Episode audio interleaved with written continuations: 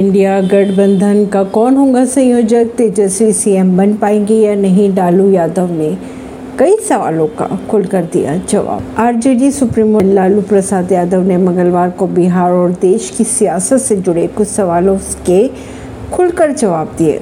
उनसे पत्रकारों ने पूछा कि इंडिया का संयोजक किसे बनाया जाएगा? तो ये पूछे जाने पर तेजस्वी यादव मुख्यमंत्री बनेंगे या नहीं? लालू ने इन सवालों पर अपनी प्रतिक्रिया देने के साथ ही लाल किले पर झंडा फहराने के पीएम नरेंद्र मोदी के बयान पर भी पलटवार कर दिया।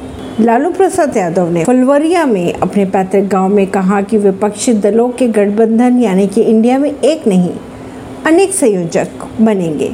उन्होंने ये इसलिए कहा ताकि गठबंधन में शामिल दलों के बीच ठीक से समन्वय स्थापित हो पाए। संभव है कि संयोजकों को तीन से चार राज्यों की जवाबदेही दी जाएगी। अब उनसे पूछा गया कि मुख्यमंत्री नीतीश कुमार संयोजक बनेंगे या नहीं तो लालू ने पत्रकारों से कहा कि मुख्यमंत्री नीतीश कुमार इंडिया के संयोजक बनेंगे। उन्होंने ये भी कहा कि, कि कोई भी संयोजक बन सकता है सबकी सहमति से ये तय किया जाएगा। कार्यकर्ता चाहते हैं कि तेजस्वी मुख्यमंत्री बने लालू यादव ने ये भी कहा। लेकिन उन्होंने आगे ये भी कहा कि उनके पुत्र का लक्ष्य भी नीतीश कुमार की जगह मुख्यमंत्री बनना नहीं है। लेकिन कार्यकर्ता चाहते कि वे मुख्यमंत्री बने। ठीक खबरों को जानने के लिए जुड़े रहिए जनता से रिश्ता पॉडकास्ट से। परवेश दिल्ली से।